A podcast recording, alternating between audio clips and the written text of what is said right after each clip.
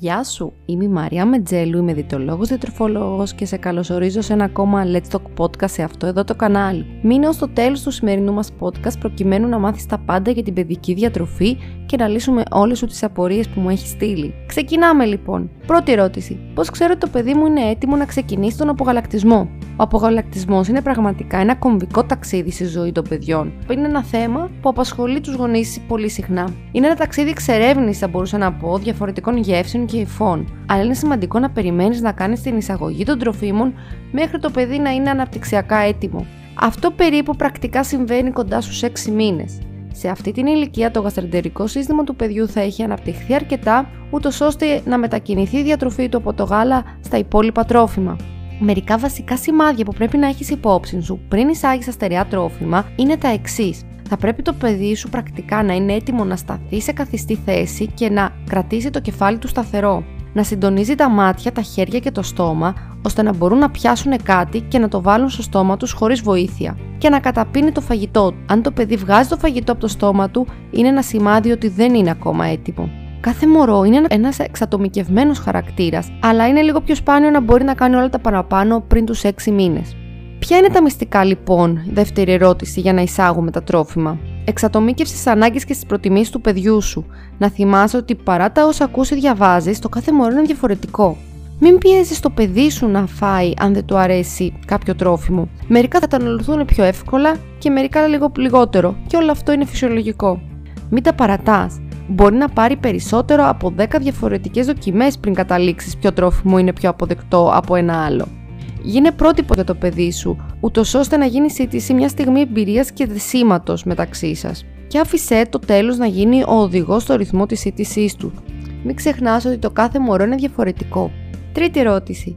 Όσο μεγαλώνει η ηλικία του, πολλές φορές θα έχεις έρθει αντιμέτωπος με το παιδί σου να μην θέλει να φάει το φαγητό της οικογένειας.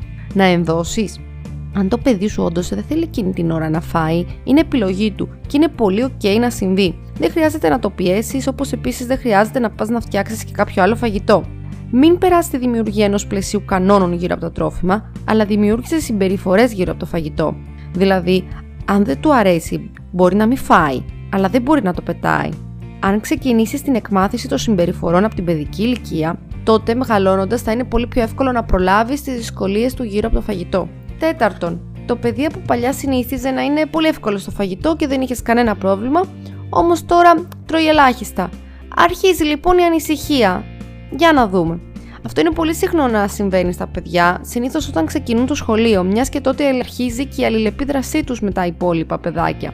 Έρχεται λοιπόν στο σπίτι, είναι συχνά κουρασμένο και έτσι μπορεί να προτιμά μικρότερες ποσότητες φαγητού από ένα μεγάλο γεύμα. Όσο το παιδί παραμένει στα υγιή εύρη ανάπτυξης, κοιμάται καλά και είναι χαρούμενο, δεν έχεις να ανησυχείς για τίποτα. Πέμπτη ερώτηση. Το παιδί όμως δεν τρώει το φαγητό του και εσύ σκέφτεσαι να του σερβίρεις το γλυκό μετά. Το γλυκό δεν πρέπει ποτέ να δίνεται επειδή απλά έφαγε το φαγητό του. Αν αρχίσεις να προσφέρεις ελεύθερα γλυκά επειδή απλά έφαγε τα λαχανικά του, του μαθαίνεις ότι το γλυκό είναι κάποιο ανώτερο γεύμα και τα κύρια γεύματα κατά κάποιον τρόπο είναι μια σκληρή δουλειά ή τιμωρία. Παράλληλα, εκείνα ενθαρρύνονται να είναι ακόμα πιο δύσκολο στο φαγητό.